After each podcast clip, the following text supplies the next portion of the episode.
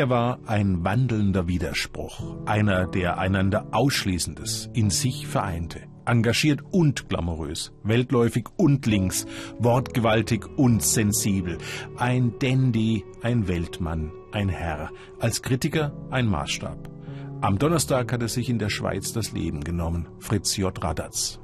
I need another place. Vielleicht war der einzige Erlöser für mich sehr früh, als sehr junger Mann, tatsächlich die Literatur.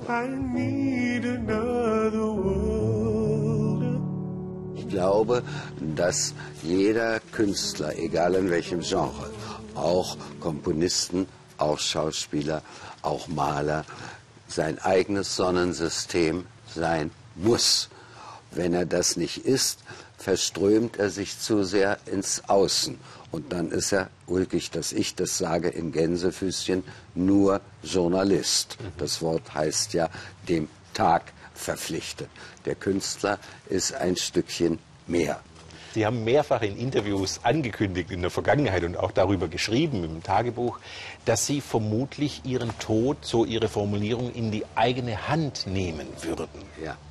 Denken Sie heute noch so? Ja, das ist ein ernstes Thema. Ich denke fast, dass wir das nicht in den Griff kriegen in den wenigen Minuten, die von unserem Gespräch übrig bleiben. Ja, ich denke nach wie vor, dass das die mir gemäße Form sein wird. I need another world. A place where I can go.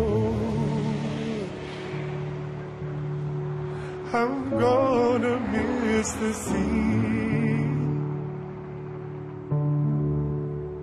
I'm gonna miss the snow.